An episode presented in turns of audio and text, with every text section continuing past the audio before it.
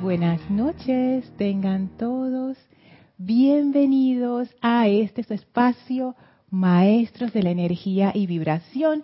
Yo soy Lorna Sánchez dándoles la bienvenida en este bello jueves 2 de diciembre. Para dar inicio a la clase vamos a hacer una breve visualización.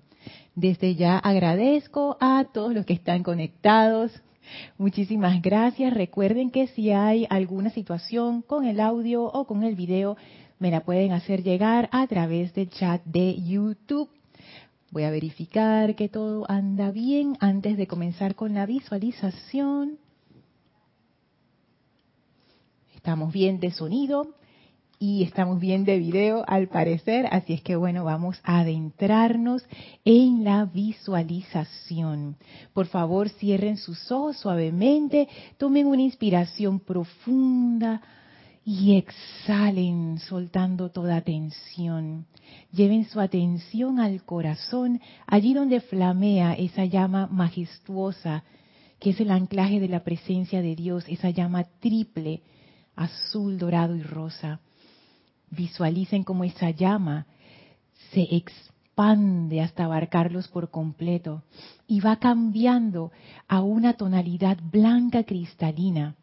Y ahora estamos dentro de una llama blanca cristal radiante y esa llama purifica toda la energía discordante en nuestro vehículo físico, en nuestro vehículo etérico lo purifica de toda memoria discordante, de todo hábito discordante, en el vehículo mental lo purifica de todo pensamiento limitante, de todo concepto limitante, en el vehículo emocional.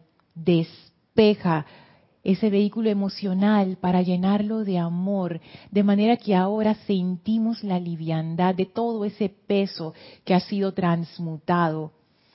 Sentimos la presencia de Dios moverse en y a través de nosotros, a través de la palpitación de nuestro corazón, a través de nuestro aliento, a través de la vida que fluye por nuestras células. Sientan la presencia de Dios activa a través de ustedes y ahora eleven su conciencia todavía más para conectarse con la amorosa radiación del amado Maestro Ascendido Serapis Bey. Denle la bienvenida al Maestro, que está contento de recibirnos en su hogar en Luxor una vez más el Maestro amorosamente abre un portal frente a nosotros y nos invita a atravesarlo para ir al sexto templo. Con gran amor y gratitud hacia el Maestro atravesamos este portal y ahora estamos en este bellísimo desierto. Este desierto que está lleno de flores. Así como hay desiertos que florecen en ciertas épocas, este desierto hoy está lleno de flores y nos espera la amada maestra ascendida Nada con un nuevo invitado, el amado maestro ascendido El Moria. Y sentimos esa dulce combinación, esa combinación muy especial y mística entre el sexto y el primer rayo. Permitimos que la radiación de humildad y de gracia de estos maestros nos llene por completo. Abrimos nuestras conciencias para ser llenados con esta radiación. Y permitimos que las presencias ascendidas de estos grandes seres de luz nos llenen de bendición, de gracia, de comprensión, de paz. Tomados de la mano con estos grandes maestros, vamos avanzando ahora por el sexto templo, manteniendo nuestras conciencias abiertas a esta radiación. Jubilosamente avanzamos mientras dura esta clase. Tomen ahora una inspiración profunda, exhalen y abran sus ojos. Muchísimas gracias a todos, bienvenidos nuevamente. Si se acaban de conectar, yo soy Lorna Sánchez y este es su espacio, Maestros de la Energía y Vibración, espacio de todos los jueves a las 7 pm, hora de Panamá. Y paso a saludar a los conectados. Hola Raxa, saludos y bendiciones hasta Nicaragua, la Bella Flor, saludos hasta Puerto Rico. Hola Miguel Ángel y Tere, saludos hasta Veracruz, México. Hola Rosaura, saludos hasta Panamá. Hola Laura, saludos hasta Guatemala. Hola Olivella, saludos hasta la bellísima Guadalajara, México. Marian, saludos hasta Santo Domingo. Dice Lorne, estoy buscando un comentario tuyo de Lady Kuan sobre la energía femenina que es como agua que parte la roca, pero no lo encuentro. ¿Podrías repetirlo, please? creo que a lo que te refieres, creo, es que el agua, a pesar de ser, de, tener esa cualidad que no es dura, o sea, intenta pegarle al agua. O sea, tú le puedes pegar una roca o puedes partir una roca, pero no puedes partir el agua, no la puedes, no sé, acuchillar el agua, no.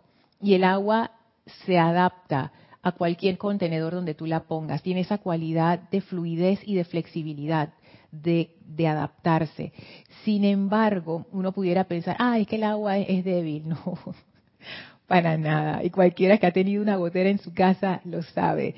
El agua se mete por cualquier rendijita y si esa agua gotea sobre una roca, y gotea, y gotea, y gotea, y gotea. Digo, una gotita no le va a hacer nada, dos gotitas no le va a hacer nada pero esa gotita, miles de años ahí, eventualmente parte la roca. Y de hecho, el, océano, cuando rompe contra la orilla, lo que está haciendo es comiéndose esa piedra. Toda esa arena es producto de piedras que el, agua ha ido masticando y, y, erosionando hasta que quedan en un polvito. Entonces es sobre la fuerza del agua.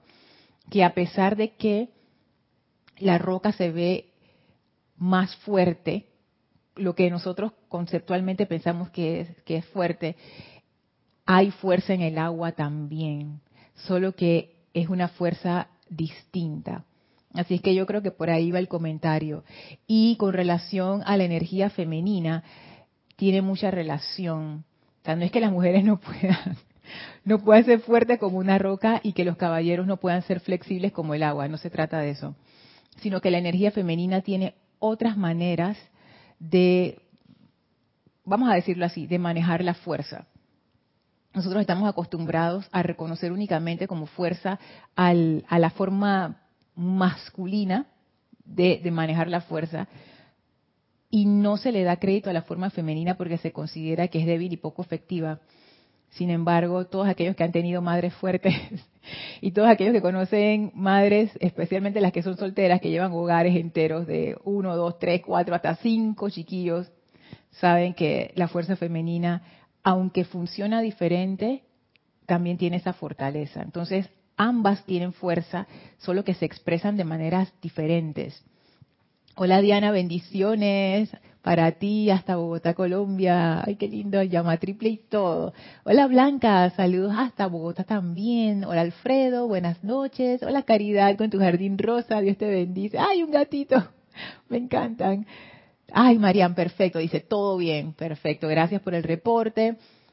Bendiciones a todos, dice Alberto. Naila, bendiciones. Naila, me enteré por redes sociales que estuviste de cumple en estos días. Feliz cumpleaños, muchas bendiciones. Que esta nueva vuelta alrededor del sol te traiga toda cosa buena, toda cosa buena. Salud, prosperidad, amor, más salud, iluminación, salud más, más, más salud. Todo tipo de bendiciones. Espero que la hayas pasado súper lindo. Blanca dice, te veo y te escucho perfecto desde Bogotá, Colombia. Gracias, Blanca, tan linda. Hola, Estela y Sergio, hasta Tucumán, Argentina. Esta combinación de verde y violeta a mí me fascina, solo para que lo sepan, me fascina y me encanta. Hola, Iván, saludos hasta Guadalajara, con beso y todo. Sandra, saludos hasta Bogotá, Colombia. Hola, Vicky y María Rosa, saludos hasta aquí a Panamá. Hola Miguel Ángel, saludos hasta Buenos Aires, Argentina. Hola Mario, Dios te bendice con los pandas y los arcoíris y las rosas, qué bello. Gracias, gracias a ti Marian. Saludos a Elma antes de que se me pase. Bendiciones Elmi cuando escuches esta clase. Gracias por saludar, gracias a todos.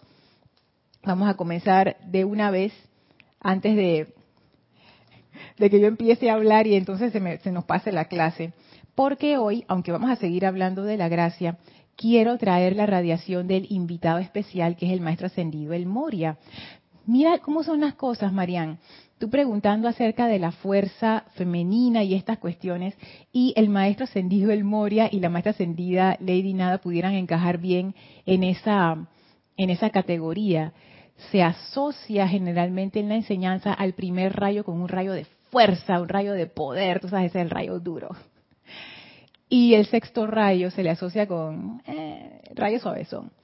Y que en realidad no es así. El, primer rayo es, un rayo al cual yo le tengo un cariño muy especial. Es un, yo pienso que es un rayo místico, es un rayo, wow, es súper, súper especial. Mi encuentro con el primer rayo en la enseñanza, aunque inicialmente fue a través del aspecto fuerza, que, que era como el que más se, el más enfatizaba antes, ahora ha cambiado mucho y es a través de ese aspecto de la comunión. Este es un rayo que tiene que ver con la conexión con la presencia de Dios. Este es un rayo que tiene que ver con la confianza.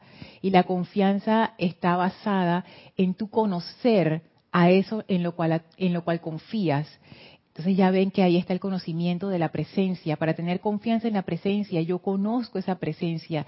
Y esa es una comunión muy íntima y muy especial, que es la base de la fortaleza en, las vidas de, de todos y de los maestros ascendidos también. Si no recuerdo mal, espero no estar recordando mal, una clase que dio Ana Julia hace mucho tiempo, donde ella trajo una selección donde decía que esa era la fortaleza de la gran hermandad blanca, esa confianza en la presencia de Dios. A mí eso me, me impresionó. Así es que si es una fortaleza para ellos, también lo es para nosotros. Y hoy vamos a ver el tema de la gracia desde el punto de vista del primer rayo. Como les he comentado anteriormente, hay una relación, pienso yo, esto es hipótesis, de observaciones que he hecho, hay una relación interesante entre el primer rayo y el sexto rayo, son como rayos complementarios. Y ambos tienen muy fuerte lo que es el componente de la humildad. Aunque no lo crean, el primer rayo, una de sus cualidades es humildad. De hecho, esto lo saco del libro Diario del Puente a la Libertad, El Moria, volumen 1, que está en la página 81, que se llama, bueno, hay varias selecciones y esta se, tiene por título Los siete regalos del Espíritu Santo. Y el regalo que corresponde al primer rayo dice así, obediencia iluminada, humildad espiritual, respeto por Dios y por sus representantes.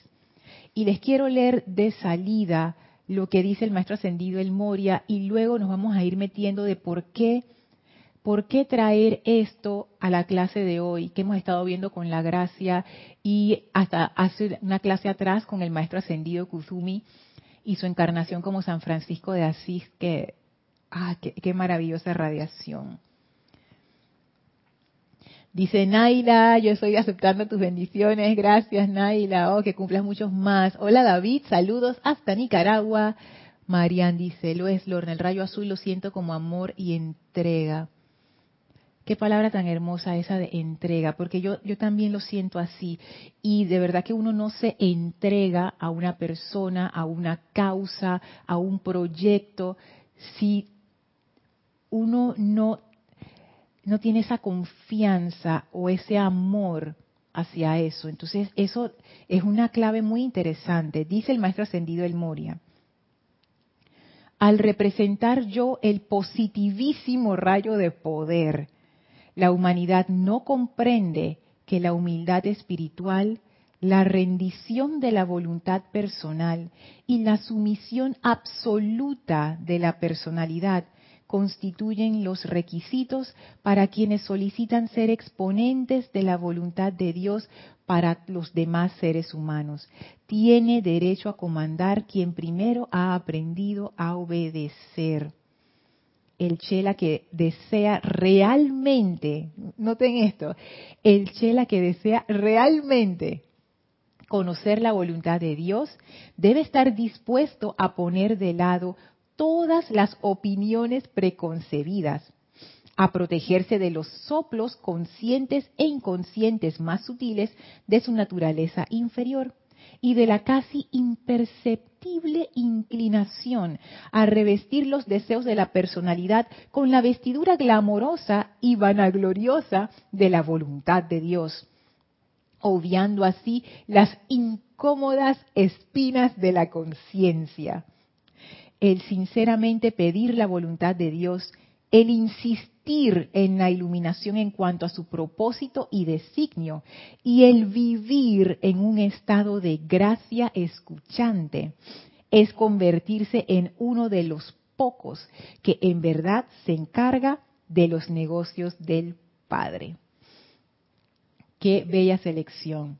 Y comenzando, wow, es que esto es una cosa que a mí me encanta, cómo todo lo que se trae a la clase se va entretejiendo en lo que se va a descargar. Comenzamos con el comentario de Marían, con la pregunta de Marían, la petición de Marían. Y ahora el maestro ascendido El Moria hace como un espejo de eso. Él comienza diciendo, al representar yo el positivísimo rayo de poder que es lo que en el mundo externo nosotros entendemos como la fuerza, como la roca esa, ¿no? Y entonces él dice, la humanidad no comprende. Es como que el maestro te está diciendo, ese poder que ustedes piensan que es así, en realidad no es tal. Ustedes no lo comprenden, ustedes piensan que lo comprenden, pero no lo comprenden. La humanidad no comprende que la humildad espiritual, y aquí hace un cambio, a esa cualidad adaptable y, no sé, esa cualidad fluida del agua, la humildad espiritual, la rendición de la voluntad personal. Imagínense haciendo la analogía con el agua. La piedra tiene una forma definida. Esta es mi postura, así es y así es. El agua no. Tú la pones en cualquier recipiente y ella agarra la forma de ese recipiente, se adapta. Aquí yo veo eso con la rendición de la voluntad personal. Yo no tengo ninguna posición que defender, dice el agua. Yo no, yo no, tengo esa forma estricta, fija, rígida, no. Y la sumisión absoluta de la personalidad constituyen los requisitos para quienes solicitan ser exponentes de la voluntad de Dios para los demás hombres y, mujeres también. Y él lo dice porque la voluntad es otro de los aspectos relacionados con el primer rayo. Voluntad, fuerza, poder. Esto se relaciona con el primer rayo. Pero en el núcleo de ese primer rayo, ¿qué es lo que uno encuentra? Fe, confianza, humildad, rendición. Entonces vemos que afuera parece ser como la roca, pero adentro es el agua. Y en el sexto rayo me atrevería a decir que es lo contrario. Afuera parece ser como esa, ese flujo, esa, esa casi cualidad etérea, ¿no? Que tú puedes con tu mano atravesar el agua y como que no la puedes agarrar del todo y, y tiene esa, esa cualidad de fluir, pero adentro de esa agua tú encuentras una roca muy poderosa y esa roca es esa conexión a través de la gracia con la presencia yo soy. Es como esa roca firme sobre la cual uno construye su vida, que tú sabes que sobre esa roca tu casa está segura, tu templo está seguro, tu vida está segura. Esa es la conexión que no falla que permanece, así como permanecen las montañas, que en, comparado con, los, con el tiempo en la escala humana, para nosotros que vivimos poco comparado con las montañas, esa, esas edades geológicas, para nosotros las montañas son eternas,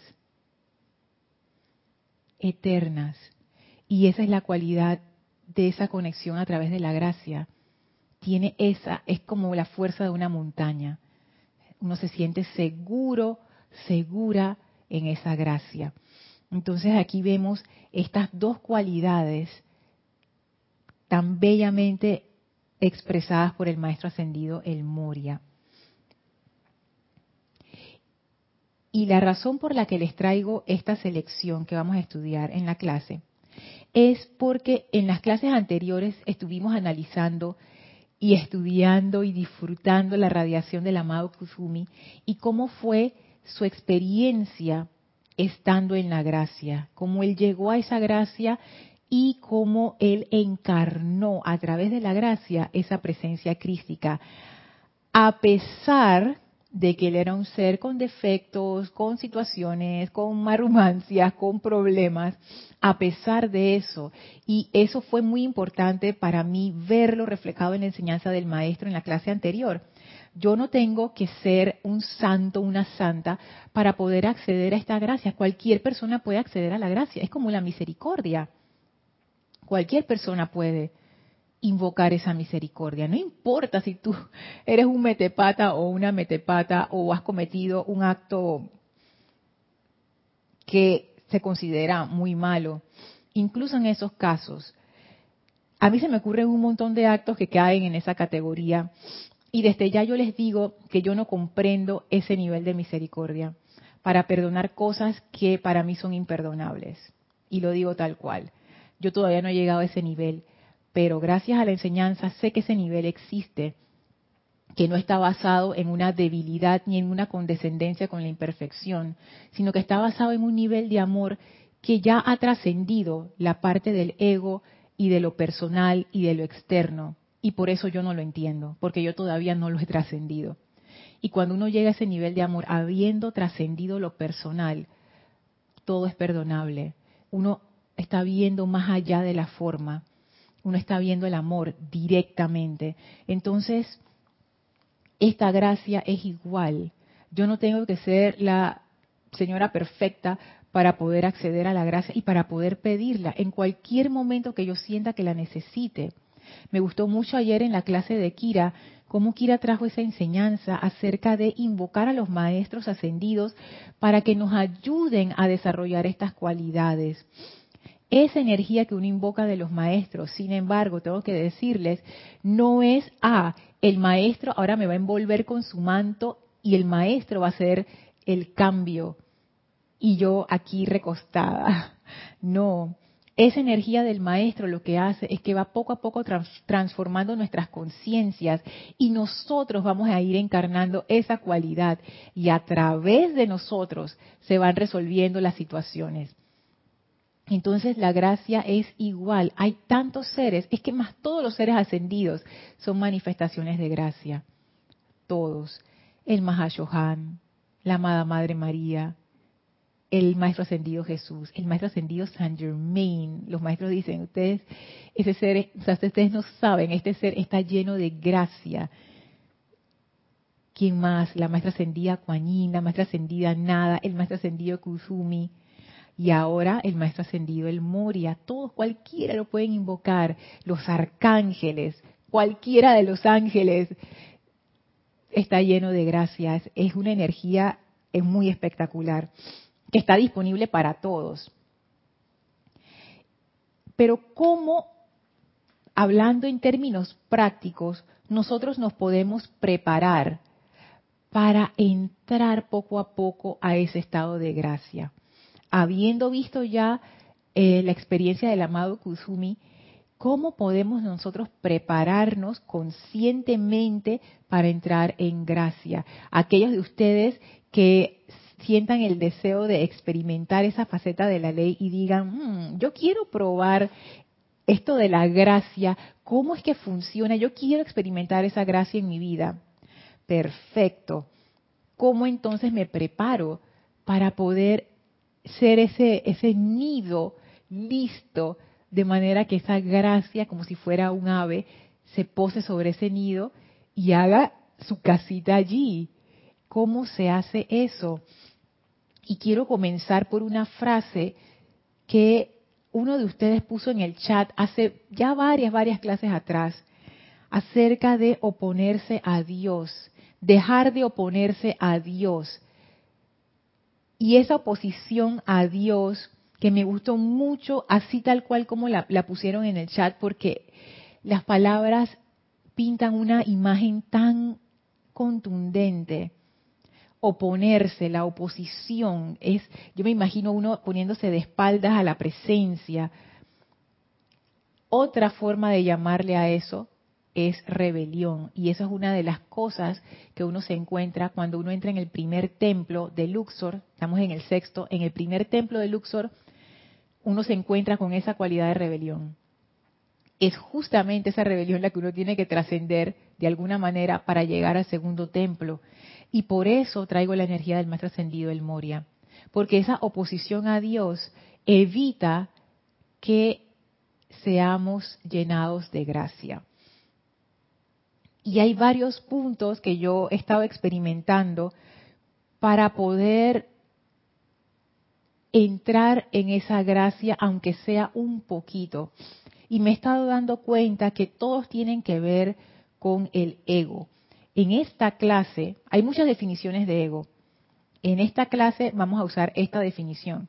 El ego es la construcción falsa, o sea, la creación humana, que, es lo que nosotros hemos ido construyendo a lo largo de las edades, de las vidas que hemos tenido, que nosotros pensamos, esta es mi identidad, esto es lo que yo soy. Y digámoslo así, personalidad es parte de tener este vehículo físico. Este vehículo físico es bien complejo, biológicamente hablando, y la personalidad es como el software del hardware, y el hardware sería el cuerpo físico. Es como es como un teléfono, un, teléfono celular. O sea, el hardware es la parte, la parte dura, pues el mismo aparato en sí. Pero todo el mundo sabe que si yo tengo el aparato, pero no tengo las apps que corren sobre ese aparato, no me sirve ni para hacer llamadas, ni para recibir mensajes, ni, ni, para conectarme con, con la torre de celular. Entonces, esa parte de software, esa parte como más invisible, es lo que corresponde a la personalidad. La personalidad no es un problema, todos tenemos personalidad y eso va a ser así. Tú tienes cuerpo físico, vas a tener personalidad. Sin embargo, sobre esta personalidad hemos como construido un, un, monstruito y a ese monstruito en esta clase vamos a llamarla ego. Y ese ego al cual estamos apegados y aferrados es lo que impide que entremos a la gracia. Y todas las las formas que, se me han ido ocurriendo y quizás a ustedes se les ha ocurrido más y se les ha ocurrido, por favor, compártanme en el chat. Todas las formas que se me han ocurrido tienen que ver con bajar ese ego del pedestal y volver a encontrar nuestro centro. A ver, Dice Virginia, Virginia Solís, buenas noches y bendiciones para todos desde Costa Rica. Hola Virginia, bienvenida. Hola Raúl, saludos hasta Los Cabos, en México. Marian dice, entendí del rayo azul es fuerza, que es un rayo de amor, el amor nos fortalece. Ay, qué lindo, así es. El amor derrama su gracia divina, así mismo es. Frederick pregunta, ¿cómo te puedes oponer a Dios si no sabes lo que Dios quiere para vos? Es que ese, precisamente es el punto. Ese precisamente es el punto. Frederick, ¿por qué nos oponemos? Si yo supiera que la presencia de Dios tiene este majestuoso plan para mí, yo no me opondría. Si la presencia de Dios me dice, Lorna, mira, este es el plan que tengo para esta encarnación. Riqueza, salud, prosperidad, felicidad, amor hasta que ya, plenitud, éxito divino. ¿Qué te parece? Yo digo, estoy en esa amada presencia, me gusta ese plan, perfecto, me encanta, me encanta ese plan. Pero y entonces, ¿por qué yo me opongo? Sí, los maestros nos dicen es que ese es el plan de la presencia para cada uno de nosotros. Por lo que acabo de decir del ego. Ese ego que hemos construido tiene en sí una serie de expectativas de hacia dónde debería ir nuestra vida. Está persiguiendo constantemente las cosas que lo gratifican y está escapando constantemente de las cosas que le causan sufrimiento al nosotros habernos identificado con ese ego, quedamos corriendo igual que él. Y estamos siempre en la búsqueda de esa estimulación sensorial una y otra vez. No nos importa, Frederick, el plan de la presencia. Es como una persona adicta a las drogas. Por más que tú le digas, oye, pero si tú sales de las drogas vas a tener una vida bonita, mira tu familia que está descuidada, tu trabajo que lo perdiste por eso. La persona no le importa lo que tú le tengas que decir, yo quiero mi droga y punto, yo quiero mi alcohol y punto. No me estés molestando. Yo lo único que quiero es satisfacer mi deseo sensorial de esa droga, punto. Esto es lo que yo quiero, punto. Esta es mi felicidad. No me estés hablando de tonterías de que familia y trabajo y vida bonita. Yo quiero mi droga. Eso es lo que pasa con cada uno de nosotros. Nosotros no queremos saber de ningún plan de la presencia. Lo, que nosotros queremos hacer es satisfacer nuestros sentidos, ya. Todo lo que satisfaga nuestros sentidos, eso es. Entonces, en la medida en que yo esté identificada con ese ego, eso va a seguir ocurriendo y mis oídos están cerrados a ese plan de la presencia. Y esa oposición, y esta, esta es, lo que yo pienso, Frederick, no sé cómo lo verás tú. Yo pienso que ni siquiera es algo como consciente, sino que eso más bien está como que corriendo en el subconsciente, porque conscientemente, oye, todos queremos ser felices, Lorna, ¿cómo es que tú dices que yo no quiero ser feliz, que, es el plan de la presencia? Oye, no estás tan loca, ¿cómo se te ocurre? Pero inconscientemente, por programaciones, por hábitos, por condicionamientos que, corren tan abajo de nuestra, mente consciente que no nos damos cuenta, somos arrastrados por estas corrientes subterráneas a hacer cosas que están en contra de, de nuestro propio beneficio. Entonces ahí está el problema. Yo pienso que esa oposición a Dios, en nuestro caso como seres humanos comunes y corrientes, es hasta inconsciente. Ya bajó a un punto en donde está corriendo a un nivel tan bajo que ni siquiera nos damos cuenta de lo que está pasando. Entonces, eso, eso, eso es muy fuerte. Pero es bueno saberlo, porque de esa manera uno puede empezar a remediarlo. Y la forma de remediarlo, porque esa es la siguiente pregunta, bueno, y entonces, ¿cómo hago si eso está corriendo y yo no me estoy dando cuenta? Los maestros nos dan una clave bien importante, que ya hemos hablado de ella anteriormente cuando comenzamos a hablar del sexto rayo, la atención. A lo que tú le das la atención, le das poder. Si tú le das la atención a alguien, le estás dando poder. Si le das la atención a un problema, le estás dando poder. Yo lo que necesito hacer es quitar la atención de ese ego y al quitar la atención de ese ego, en ese momento, yo le quito poder. Al quitarle poder, ¿qué quiere decir eso? ¿Qué significa el poder? El poder quiere decir la capacidad que yo tengo de hacer algo. Por ejemplo, yo puedo decir, yo puedo levantar este cuaderno. Eso es poder. Hay personas que no pueden hacer eso, ya sea porque no tienen manos, porque tienen un problema neuromotor que no se pueden mover, etcétera. Pero yo lo puedo hacer. Hay personas que pueden cantar divino, hay otras que no, porque no tienen el entrenamiento o las cuerdas vocales no le dan, etcétera. Eso es poder, la capacidad que uno tiene de hacer algo. Entonces, si yo le quito poder a ese ego, le estoy quitando la capacidad de actuar, la capacidad de manifestarse en mi vida, la capacidad de arrastrarme inconscientemente por esas corrientes de, de hábitos, de condicionamientos y de programaciones. Y precisamente eso es lo que necesitamos cobrar conciencia, darnos cuenta que nos estamos oponiendo a Dios muchas veces al dejarnos llevar por estas corrientes subterráneas. ¿Qué otra palabra hay para esas corrientes subterráneas de manera que las podamos reconocer? Por ejemplo, crítica, condenación, juicio a los demás, de que ah, enjuiciando a las demás personas, sí, porque tú eres un tal y tú eres no sé qué cosa, hablar mal de los demás, Em, todas estas cosas discordantes, que uno bien que sabe que son discordantes, son parte de ese condicionamiento del ego. Ese sentirse bien haciendo que los otros se empequeñezcan, también. El deseo de querer tener la razón, también. La queja, también. Sentimiento y mentalidad de víctima, también. Y yo, o cojo, no estoy menospreciando a las personas que están en una situación en donde el mundo externo reconoce que son víctimas. esas cosas pasan. Y sí, hay veces que uno queda en situaciones así. Sin embargo, lo que estoy, me estoy refiriendo es una mentalidad. Una mentalidad que ya es diferente. es, es, como una forma de ver al mundo en donde tú piensas que el mundo está en contra de ti y tú eres tan pobrecita, oye, ay, que todo el mundo me odia, todo el mundo me quiere atacar, todo el mundo la tiene conmigo. Es una mentalidad bien peligrosa. Esa y la mentalidad de la queja, eso te lleva cada vez más profundo. Entonces, estas cosas, cada vez que yo critico, cada vez que yo tengo mala voluntad a alguien, cada vez que yo odio a una persona o, le muestro mi desagrado, cada vez que no soy amable con alguien porque no me da la gana, no se lo merece, yo me estoy oponiendo a Dios en ese caso. Dice Raúl, Lorna, yo me pregunto, ¿quién es el poseedor del libre albedrío en este momento en mi vida? Ay, Raúl, esas preguntas, Dios mío, profundas.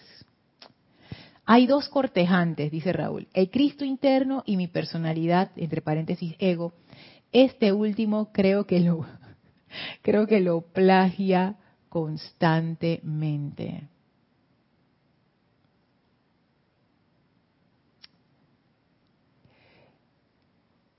Yo no sé si, o sea, no me atrevo a decir que lo que te voy a decir es la respuesta, porque mm, no, no sé.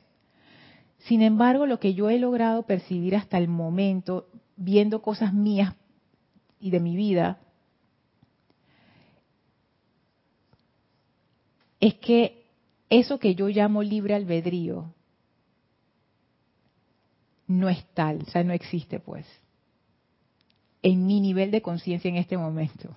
Es lo que es lo que Frederick colocó allí, lo de oponerse a Dios. O sea, y, el comentario de Frederick es bien chévere. ¿Cómo te puedes oponer a Dios si no sabes lo que Dios quiere para vos? O sea, si yo no sé lo que Dios quiere, o sea, ya partiendo de allí, nos damos cuenta que estamos en un estado de desconocimiento, de desconexión, de nadie me dijo, yo ni me enteré. Es como que estamos caminando con los ojos cerrados. no sabemos qué está pasando realmente y por eso estamos dando tumbos, que sería el equivalente de oponerse a Dios. Y cuando yo pienso que la mayor parte de mis acciones realmente están condicionadas por esta parte subconsciente, que es el conjunto de todas las programaciones que yo he tenido en esta encarnación y en las de atrás, ¿qué libre albedrío hay ahí, Raúl? Lo que hay es un, es un, es un robot. Es un robot. Me haces esto, te hago esto. Me pones esa cara, yo te pongo la otra. Me dijiste esa palabra, yo te digo otra. Tan, tan, reacción, pura reacción, reacción, reacción. ¿Es eso libre albedrío? Para mí no lo es. Por ejemplo, ¿cómo yo sé, en mi caso digo, y, y, de nuevo digo, esto no es la respuesta, no estoy diciendo que esto está correcto para nada, pero son cosas que yo me he puesto a pensar. ¿Cómo yo sé, me doy cuenta que yo realmente no tengo libre albedrío? Porque ponte que me pasa una mala situación y yo quedo con resentimiento, Raúl, y yo digo, yo quiero perdonar esta situación, pero no perdono. Ahí yo me doy cuenta que no tengo libre albedrío. Porque si yo tuviera libre albedrío, yo hago lo que digo que quiero hacer. Pero no, estoy por todos estos condicionamientos, por todos estos resentimientos, por toda esta energía discordante. Entonces, claro, tú te quieres mover en una dirección, pero no puedes porque estás toda amarrada Pregunta, ¿eso es libertad? En mi caso, no es libertad. Entonces yo pienso que en mi estado de conciencia actual, el libre albedrío suena bonito, pero no, no es tal. Yo pienso que, por ejemplo, los maestros ascendidos sí son libres, porque ellos lo que desean lo hacen. Es, para mí eso es libertad. Libertad es que tú ejerces tu voluntad. Pero en mi caso particular, no hay esa voluntad que los maestros asocian como, como una parte de la divinidad. Lo que hay son programaciones. Eso, eso no es voluntad. De la misma manera que tú no dirías que una calculadora tiene voluntad. No, está programada para estar haciendo sumas y restas y, ya. Entonces, yo lo veo por ahí, pero, pero como te digo, no, no lo tomes como una respuesta, simplemente como una, reflexión. Dice Iván, entonces todos somos adictos y la presencia es nuestro médico, psicólogo, etcétera. Yo sé que esta figura del adicto es un poco, así como un poco fuerte, pero pienso que es, es como una, forma de entender cuál es nuestra situación, porque si no, uno se puede llevar la impresión de que, ah, pero no, es que no, no, ya, como que no hay ningún problema, no, sí hay. Lo que pasa es que ese problema está tan metido que tú ni siquiera te das cuenta que es un problema. A mí me tomó mucho tiempo aceptar que realmente eso era un problema y que esta constante búsqueda de la satisfacción de los sentidos, como le dicen los maestros, en realidad sí pasa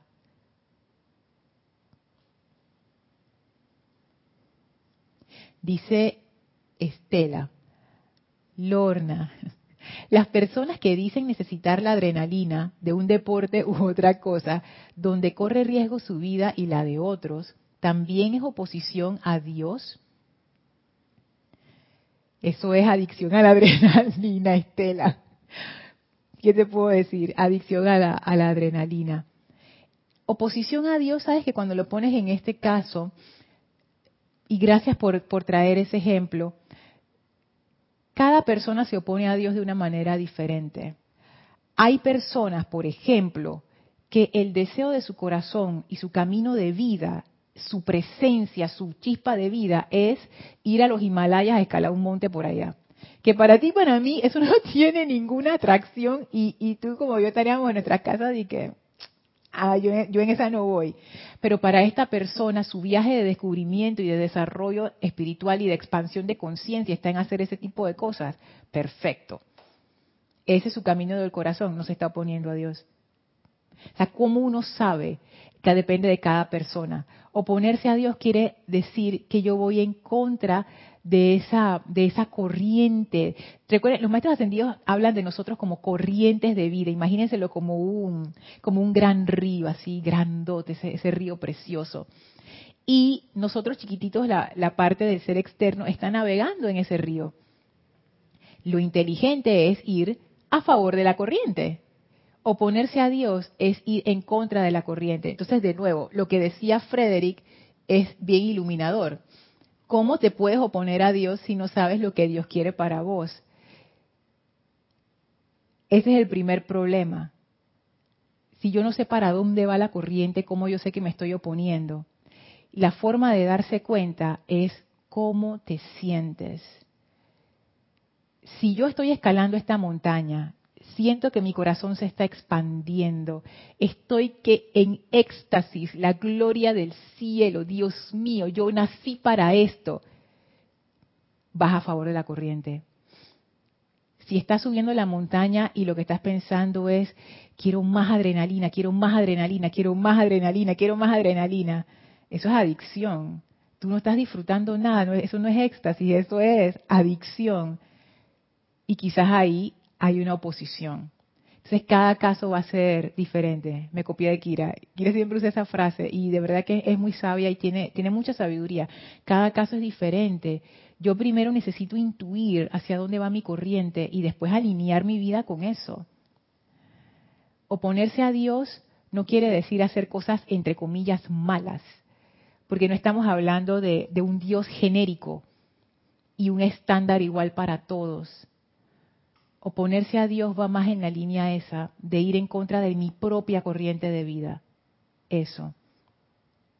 La gracia es ir a favor. Ay, Estela, que, gracias por darme la oportunidad de ver estas cosas. La gracia es ir a favor de la corriente. Esa es la gracia. Así es como Así es como yo lo sentí cuando estábamos estudiando al maestro ascendido Kusumi, es ir a favor de la corriente, cuando él decía, mi vida se convirtió en un éxtasis, en, en una gratitud de tener el privilegio de estar haciendo esto. Entonces, a favor de la corriente, gracia. En contra de la corriente, oponerse a Dios. ¿Quién es el que pasa trabajo? El barquito de la, ese barquito chiquitito que es la personalidad o el río. El río no pasa trabajo, el que pasa trabajo es que uno acá, ¿no? Entonces, oponerse a Dios no lo estoy diciendo como, ay, como un castigo cósmico, no, lo estoy diciendo como algo que hacemos todo el tiempo por desconocimiento, porque no sabemos, porque estamos inconscientes. Volver a la gracia quitándole la atención al ego, es la forma de volver a estar a favor de la corriente y que nuestras vidas fluyan de manera armoniosa y de manera fácil.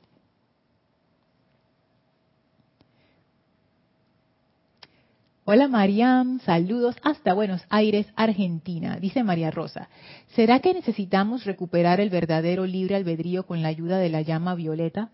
Definitivamente, yo eh, sí, porque la llama violeta lo que lo que hace es que, ay, qué lindo María Rosa. La llama violeta, ¿cuál es una de las cualidades del fuego violeta? Liberación, liberación. Toda esa esclavitud que no te deja moverte, la llama violeta consume y disuelve eso ah, y te da libertad, libertad de acción. Entonces sí, la llama violeta es una forma de hacerlo. Y esto es algo que he estado como sopesando bastante en estos, en estas en estos experimentos con la gracia, me doy cuenta que la llama violeta es una llama que para poder realmente como quien dice sacarle el jugo. No sé si en otros países se usa ese término, pero me imagino que ustedes entienden qué, significa sacarle el jugo a algo, como que, ah, lo aproveché al máximo para realmente sacarle el jugo al fuego violeta y usar la plenitud, uno necesita gracia. Porque la llama violeta es la transmutación a través, no del palo, no del castigo, a través del amor. Y si yo no acepto ese amor, María Rosa, porque no soy digna, porque no me lo merezco, porque pienso que tengo que que pasar trabajo, porque pienso que tengo que sufrir para expiar mis, mis no sé, mis deudas. La misericordia del fuego violeta y la gracia. Y esto, yo, yo sé que yo lo digo, yo misma no lo puedo entender. Mi, mi, mi, intelecto todavía como que yo no entiendo ahí ahí me estoy poniendo a Dios se, se, se tranca pero en realidad la gracia y la misericordia están como en el mismo bote. Y ellas lo que me dicen es, Lorna, tienes las puertas abiertas. Pero maestra, ascendida Coañín, mira todo lo que hice, yo te perdono. Pero tú no estás viendo lo que hice, yo te perdono. Lo hice de nuevo, te perdono. Pero maestra, ¿hasta cuándo me vas a perdonar? Te perdono. Yo no entiendo esto. Entonces uno se tranca ahí y no acepta la misericordia, no acepta la gracia, maestra ascendida nada, pero pero mira lo mala que soy, mira lo mal que me porté, mira, mira esto. La maestra dice, no importa. Yo te amo igual. Pero ¿cómo tú me vas a amar? Porque estamos acostumbrados a ese amar condicional, de yo te doy y tú me das. Y estas maestras ascendidas de misericordia y gracia, eso, antes de que tú me pidas, ya yo te di. Y aunque tú no me pidas, ahí está. Y no hay ningún problema. Y sí puedes ser imperfecta. Y sí te puedes equivocar. Y sí puedes meter la pata. Igual te perdono, igual te amo y ya. Y no hay drama. Y aunque no lo crean, uno se resiste contra eso. Uno se resiste a eso, perdón. Se resiste al amor, se resiste a la misericordia, se resiste a la gracia porque pensamos que necesitamos sufrir o pasar trabajo o hacer un montón de pasos para poder llegar ahí. No. Son cosas incomprensibles por la mente externa que todo lo, calcula y hace sus transacciones así de que esto por esto y no sé qué. Esto simplemente está a otra frecuencia. Por eso es que yo pienso que acceder a la gracia requiere ese salto de quitar la atención de esa parte del ego que, tiene mucho que ver con la parte intelectual de que las cosas son de esta manera. O sea, todos tenemos una, una película en nuestra mente de cómo, cómo nosotros pensamos que son las cosas. Esa película es falsa. Esa película no está mal. Uno piensa que está bien, pero no, es una locura pero no, yo tengo la razón, pero no, no. es, como eso, como que yo no quiero soltar esa película, pero esa película está mal. es más, esto es uno de los puntos que les quería traer hoy. Cómo, cómo yo le empiezo a quitar ese protagonismo al ego para dejar de oponerme a Dios. Primero darme cuenta que este ego, o sea, que esto, esto es una construcción basada en memorias, basada en condicionamientos, eso no soy yo. Lo otro es aceptar que el ego en sí no tiene ningún poder, que no sabe nada. Esta es difícil, que no sabe nada y que no hace las obras. Mira todo lo que yo hice. Esas obras no son tuyas. Esa es la vida de la presencia a través de ti. Esa es la vida del universo a través de ti. Pero yo quiero el reconocimiento. Si esas obras no son tuyas, la idea tampoco fue tuya. De pura cuento tú fuiste como quien dice el mensajero, el vehículo, pero más que eso, entonces bajarse de ese pedestal, eso es lo que le cuesta a uno. En tanto estemos en ese pedestal, nos estamos oponiendo a Dios. Que quizás, a mí me gusta mucho esa frase, pero quizás para algunos de ustedes oponerse a Dios sea como, como, como que chocante. Entonces usen otra, otra, otra forma, por ejemplo, ir en contra de la corriente. Esa es otra manera de decirlo. En tanto yo esté trepada en ese pedestal de importancia personal, estoy en contra de la corriente. Dice Mario, Lorna, escuchándote pienso que estoy en la condición del hijo pródigo en la parábola del Maestro Jesús. estoy en el azúcar. Lo que decía Sería Cruz, ¿no? Azúcar cuando cantaba. O sea, como dijo el hermano, oponiéndome a Dios. Cuando Mario habla del azúcar, se refiere, no que las canciones de Celia Cruz sean malas, por favor, claro que no. Bien buenas que son, y bastante que uno las baila, pero a lo que se refiere Mario es esa búsqueda constante de gratificar los sentidos, que es lo que como que nos ciega completamente al amor y a, esa corriente amable de la presencia. Diana dice, Lorna, sin... Ay, se me fue el comentario. Ajá, Lorna, sin embargo, cuando tenemos la gracia de conocer a la presencia, se hace imposible oponerse a Dios y cuando nos oponemos es por causa de perder esa gracia. Precisamente, precisamente ese es el punto del primer rayo. Cuando uno verdaderamente hace ese contacto con Dios, yo no te puedo decir que yo lo he hecho. Estoy segura que todos hemos tenido como esos destellos, esos flachazos, pero hacer ese contacto el tiempo suficiente, por decirlo de alguna manera, o con la profundidad suficiente para que quede, como quien dice, preso en la conciencia, de manera que uno no se le olvida más. Todavía no. Pero yo intuyo que eso que tú dices ocurre cuando eso pasa. Cuando uno ha tenido esa conexión con la presencia de una manera tan contundente, como lo pones aquí, se hace imposible oponerse a Dios. Porque tú te das cuenta que ese río va para un buen lugar. Después de eso tú te das cuenta que tú eres el río ¿A quién tú te vas a oponer? No hay nadie a quien, oponerse. Esa oposición a Dios es por el problema de la dualidad, que esa es la ilusión. La ilusión es que yo creo que yo soy aquí y Dios es allá. Y es lo mismo.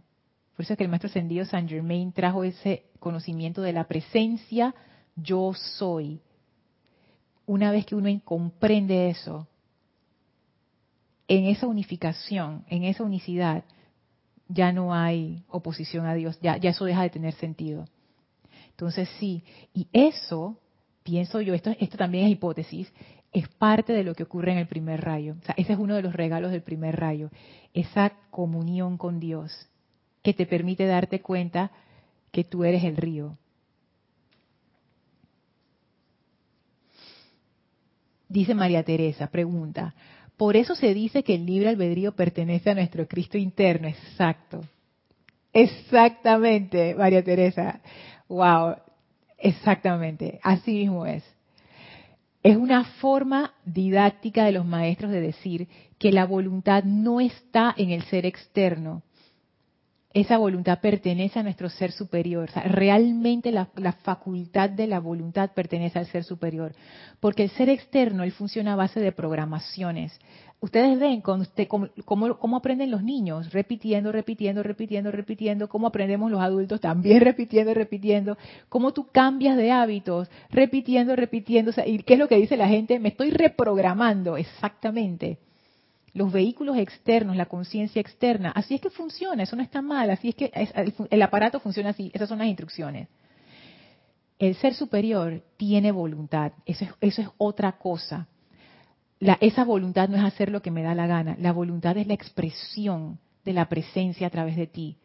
Y por eso los maestros lo ubican ahí, en la llama triple, siendo la llama triple también un símbolo de la conciencia crística. Entonces, por eso dicen que le pertenece a esa conciencia crística. Arraxa dice, veo libre albedrío como un niño ve a la madurez. de niño haces travesuras y te comportas de forma irresponsable e inmadura. Eventualmente tu conciencia asume responsabilidad ejerciendo el libre albedrío. Ese ejemplo está buenísimo. Ay, sí, las locuras que uno hace cuando uno es niño. y cuando uno es niño uno piensa que uno tiene la libertad. Uno dice, yo puedo hacer lo que yo quiera, no sé qué. Y ya cuando uno es adulto uno se da cuenta de que los niños siempre están vigilados dentro de su corralito, uno los tiene ahí como bien, tú sabes, bien agarraditos. Uno como niño piensa que es como libre, así como, como las aves, no, que va, que va. Hay mucha gente cuidándote, mucha gente atenta. Tú dependes de mucha gente para poder vivir como, como niño, como niño. Así es que Así es, nada más es cuando uno ya alcanza la madurez que uno se da cuenta en qué consiste esa verdadera libertad, que como tú lo dices, tiene que ver con la responsabilidad. Va junto, es bien importante. Dice Rosaura, cuando la personalidad se rinde, cobra tanto sentido la frase, la voluntad de Dios es el bien. ¡Ay, qué hermoso! Rosaura, qué bello. Cuando la personalidad se rinde, cobra tanto sentido la frase, la voluntad de Dios es el bien.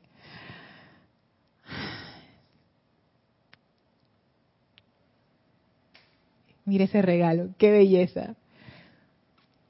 Ay, me encanta, me encanta. Iván dice, oye Lorna, se habla que el maestro Moria ascendió por la gracia. Quiere decir que le ayudaron.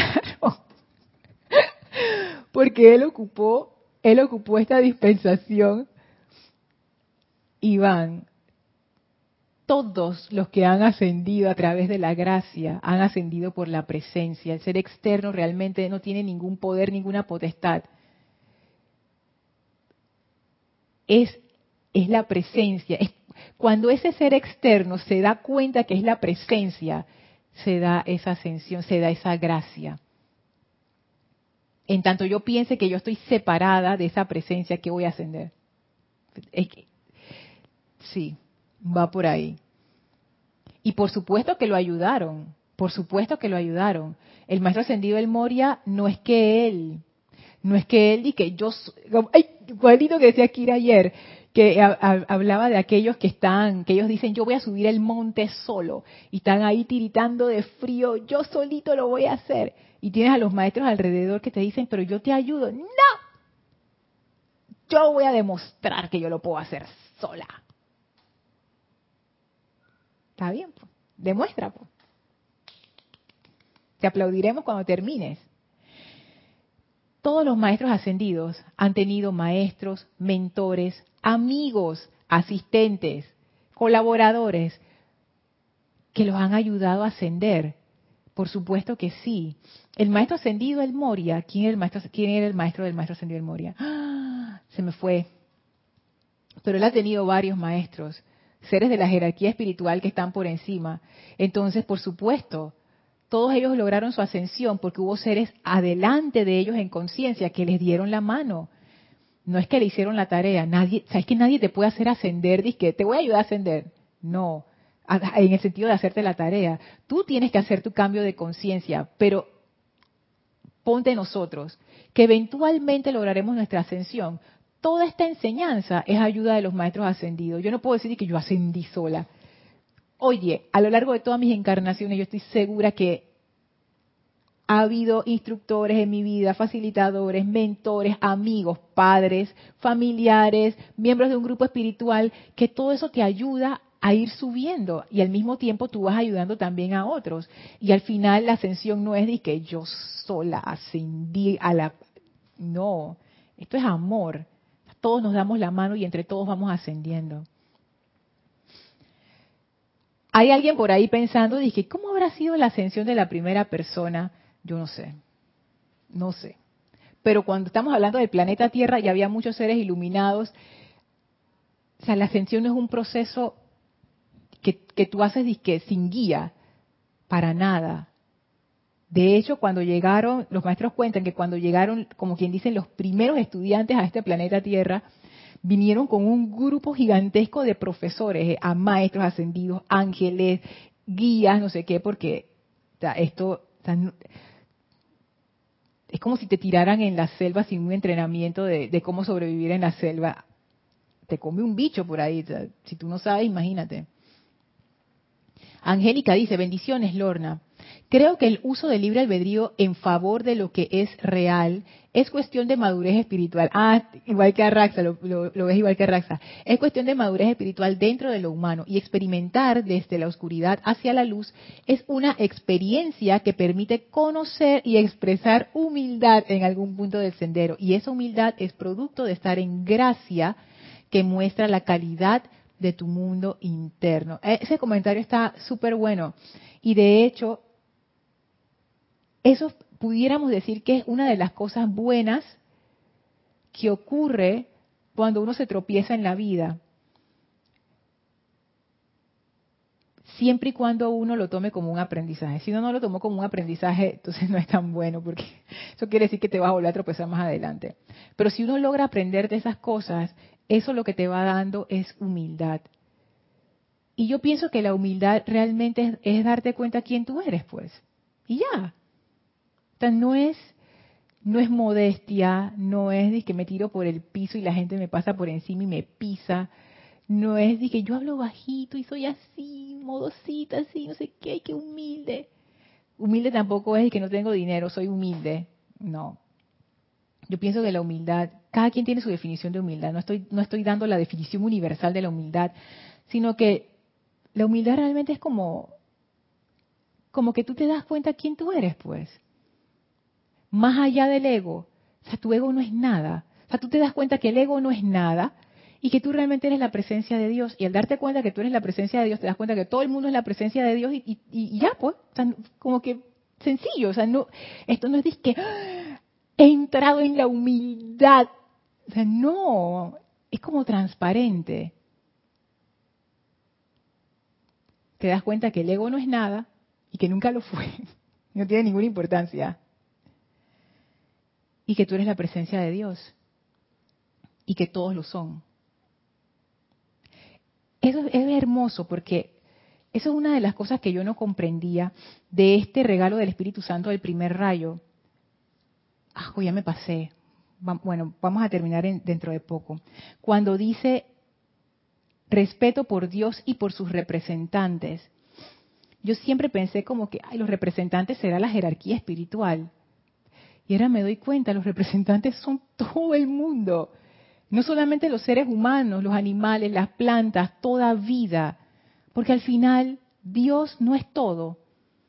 ¿Y quiénes son los representantes? Todo. Es un reconocimiento de Dios en todo. Ah, eso debe ser éxtasis total. ¿Sí o no, Angélica? Diana dice, ese es el engaño, el reconocimiento buscado por el ego. Engaño total, te digo. Alonso, saludos hasta Manizales, Colombia. Diana dice, si tú no has dicho, si, si tú lo, son destellos, son momentos, ahora se entiende, ascender es la gracia de ser yo soy. Ok, es que sí, todos hemos tenido esos destellos. Yo pienso que esos destellos se van a ir volviendo cada vez más cada vez más permanentes, no, como que cada vez más, voy a ponerle tiempo y espacio, cada vez más largos, cada vez más profundos es como que ahora mismo estamos en, un periodo de transición, pero poco a poco nos vamos a ir estabilizando en esa gracia y llega un momento en que ya tú estás tan estabilizada en esa gracia que esa conexión con el yo soy, o sea, tú te conviertes en el yo soy realmente. Marian le dice a Rosaura, sí, es que esa frase Rosaura estaba a otro nivel. Dice Estela, Maitreya. Yo, ¿Será Maitreya? Ah, puede ser, porque el señor Gautama y el señor Maitreya han sido como que maestros de todo el mundo. Yo creo que, yo creo que sí era, fíjate Estela. Bueno, vamos a dejar la clase hasta aquí, teniendo estas cosas en consideración de cómo yo me preparo para entrar a la gracia. Así es que vamos a darle las gracias a los maestros ascendidos del Moria y Nada que nos han llenado con su presencia. Por favor, cierren sus ojos, lleven su atención a estos maestros ascendidos, envíenles su amor y su gratitud por esta gran bendición de estar bajo su radiación y que la gracia que ellos son se vierta a través de nosotros, ilumine nuestras conciencias, abra nuestros corazones para ser esa presencia doquiera que estemos, no importa la condición, no importa la situación en que nos encontremos, ser esa presencia en acción, sabiendo que la gracia es esa puerta a la presencia de Dios, enviamos nuestro amor y gratitud a estos maestros, quienes abren un portal frente a nosotros, el cual atravesamos para regresar al sitio donde nos encontramos físicamente, aprovechando para expandir esa radiación de gracia y amor a todo nuestro alrededor. Tomamos una inspiración profunda, exhalamos y abrimos nuestros ojos. Muchísimas gracias por haberme acompañado en esta clase. Gracias por todas sus preguntas, por todos sus comentarios. Muchísimas gracias por enriquecer esta clase. Yo soy Lorna Sánchez. Esto fue Maestros de la Energía y Vibración y nos vemos el próximo jueves. Mil bendiciones a todos y que tengan una feliz noche.